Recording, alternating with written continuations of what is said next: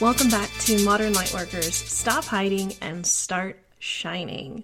This is Janet Bernstein. I am your shine coach and the founder of Modern Lightworkers, and my mission is to help you unleash the magic within you and help you see your own unique light. This is the last episode of our first season. If you've been listening for a while, we've done a couple of 180s. In that we've shifted everything that we do and why we do it, including who we're interviewing next. And I'm super excited to share that season 2 is currently underway and will be coming very soon, like literally in the next week. And we are interviewing people from all over the world who are sharing their unique light in various ways. They're not all what you might consider a light worker, but if you listen to our last episode, I explained that the term modern light worker was really never meant to simply embody the spiritual or woo-woo community. It's really about the everyday person who is using their light to light up their own world, to light up their own business. So if you're shining, if you are living your purpose, you're following your passion, you're chasing a dream, you're a modern light worker. So on today's final episode of this season, we're going to keep it short and sweet. And the message is to forgive. I have really struggled with this lesson over my 41 years here on earth. And I'm going to be really transparent. You know, forgiveness is probably the biggest gift we can give to ourselves, but it's probably the one that we delay way too often. So I really want to share a personal story. I have been pretty transparent with most of my followers over the last several years. In that I grew up kind of a tumultuous childhood. My mother had a mental illness. I believe she had borderline personality disorder. I believe she still does. However, she does deny that diagnosis. So I do want to be, I want to honor that information when I share this. Over the last several years, I haven't had a relationship with my mom. I saw her last almost 9 years ago. It took place in a doctor's office where she was seeking treatment for her mental health. And probably 2 or 3 weeks leading up to that appointment, she had taken herself off of all medication and she was really struggling. And, you know, this is not coming from a place of judgment. This is really coming from, you know, the love of a daughter who was very worried about her mom. And so at that appointment, I tried to speak to the staff of that doctor's office in advance and try to give them a heads up that she was off her meds and that I was seeing some really manic behavior. And if you've read my book, Pizza on the Floor, you'll know about some of that manic behavior and some of the reasons why I believed my mom was in danger, and in danger of hurting herself. And unfortunately, that appointment did not go as planned. And it ended with her pretty much screaming at me that she wished I had never been born. And I walked out of that doctor's office. I got in my car. I sat there for about a minute and I just sort of told myself, I'm not going to be upset. I'm not going to be upset. It's just her mental illness talking. But then I proceeded to break down and cry for probably 20 minutes straight. When I finally stopped crying, I picked up the phone and I called my boyfriend at the time, who is now my amazing husband of almost 7 years. And I told him what happened. And I just told him that I didn't think that I had it in me to forgive her again right now. And then I needed to take a break. And he said to me, I'll never forget this conversation, but he said to me, you know, Janet, if you need a reason to stand up for yourself for the first time in your life, then you have it. He's like, if you need permission, I'm giving it to you. He's like, if you won't give it to yourself, I'm going to give it to you. And he said, you've dealt with this your entire life, and I know that this is weighing you down. And he said, it's okay if you want to drop that burden. And so I drove away from that doctor's office, and I didn't look back. And when my mom reached out a few weeks later and tried to sort of restart our relationship and kind of get back on that roller coaster of love and hatred and fighting and accusing and everything that really went into it, I said no. And I let go. I changed my phone number. I changed my email address. I blocked her on social media, and I never looked back. And honestly, for many years, I had a real peace with that decision. I didn't think I made the wrong decision. I didn't doubt it. However, a few years ago, I did start to wonder where she was and how she was doing. I couldn't find her anywhere, couldn't find her on social media. She didn't seem to have an active Facebook account or anything on LinkedIn. Didn't know what, if I assumed she was still alive, but I didn't know if she was. And so I just started wondering, and I couldn't shake the feeling of curiosity. And then when my grandbaby was born in July of 2020, I really, really got sentimental, and I wanted my mom to know that she was a great grandmother now. And even though all this time had passed and we left things on, a horrible note, I really wanted to find her. And so about, a year and a half ago, I started looking for her, and it only happened recently, not even maybe 6 months ago, that I finally found her. And it took a few months for her to contact me back. I ended up sending her a message on a Pinterest account of all things. Talk about crazy. I guess when you're really determined to find someone, you find them, right? So I found her. I sent a message on Pinterest, and I waited. And it took about 3 months for her, I think, to log into that account again. And when she finally saw my message, it sat on Scene for a couple of days, so I knew she had found it. I did have a brief moment of fear, like maybe this isn't her, maybe this is somebody else that just has this account. And but then she responded back, and I sent her my phone number, and I told her the news that she was a great grandmother, and I said that I really wanted to connect with her, and I waited for her to text me back. And over the last few months, we've been texting back and forth.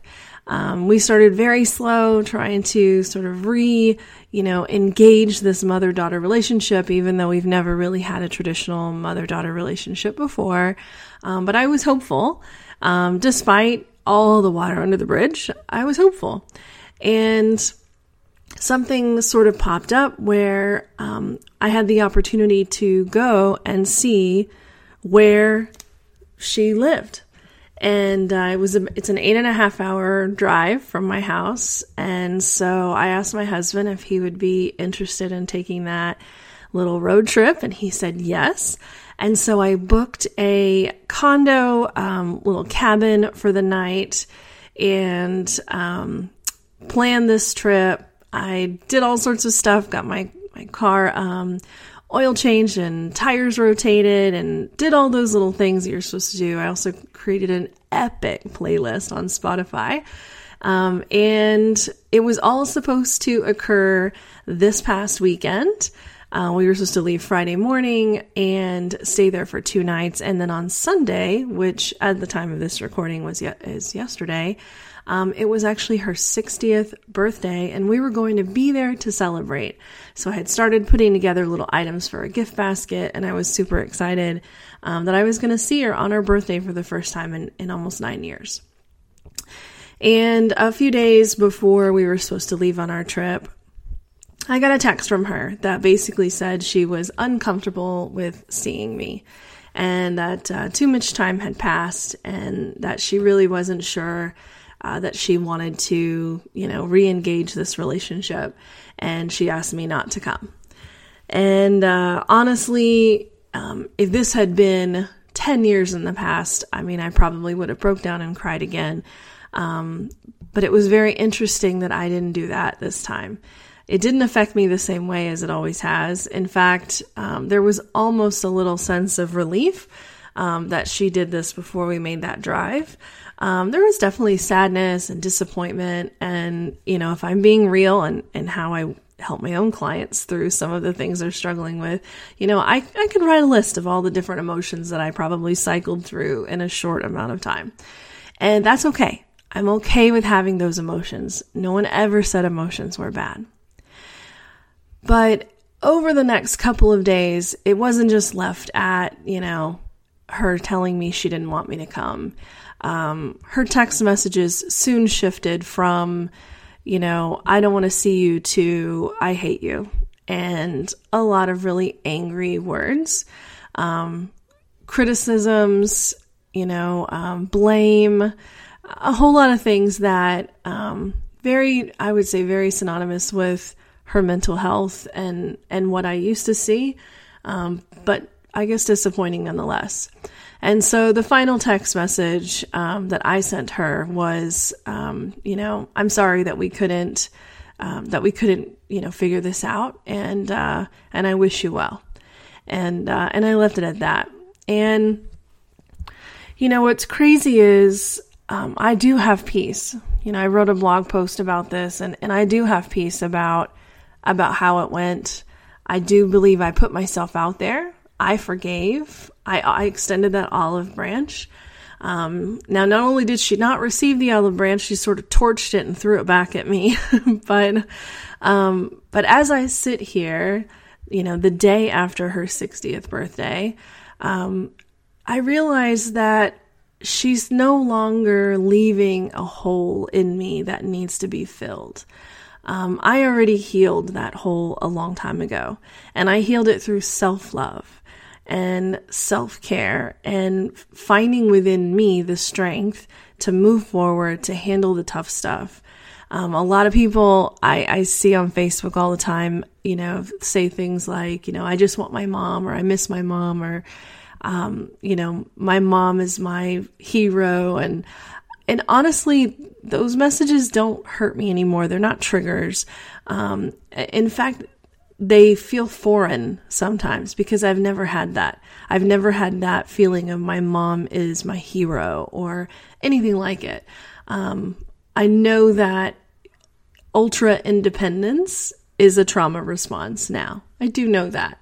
But I'm also really thankful that I learned that independent side and that I mastered it, because it did make this a lot easier. So I told you at the beginning of this that the message for today was forgiveness. So I'm working on it again today. You know, I'm going to tell you that forgiveness is a never-ending mission. It is a daily goal. It is something we need to strive for often and as much as we can in our lives. And so as I'm processing my grief, my anger, my sadness, whatever emotions that have cycled through once again with this interaction with my own mom, I want to encourage you to think about who in your life you are giving the power to. Who do you need to forgive? And where do you need to release and let go? And if you're having trouble figuring out perhaps why it's affecting you, or if you haven't forgiven someone and why, just close your eyes. Close your eyes and really ask yourself, who in your life is pulling on you in some way? Or who from your past has affected you in a negative way? Where are you holding on to that emotion? Where do you feel it in your body? Is it in your stomach? Is it in your heart? Is it in your head? Who knows? It's different for everybody. But really ask yourself, where is that emotion coming from? Where do I feel it? And how is it affecting me? So for me, the refusal in the past to forgive my mom resulted in me not getting close to people. I kept everyone at arm's length. I definitely have trust issues, and I still struggle with that often. I have to catch myself and remind myself that it's okay to let people in. So today, I just want to encourage you, whatever you're struggling with, you are not alone. And if you want to be a modern light worker today, Send light to yourself. Find a way to forgive. Find a way to release anything that is holding you back, that's preventing you from shining your light. I hope this helped you today. I hope that you find peace in whatever your relationships bring you. I know that 2021 is full of craziness in so many ways for so many people. I hear it so often. And so I'm just sending you lots and lots of love today. Thanks for joining us on Modern Lightworkers. That is a wrap on season 1. Thank you for tuning in and stay tuned for season 2, where we are going all across the world to find people who are shining their light in a big way. Have a great day.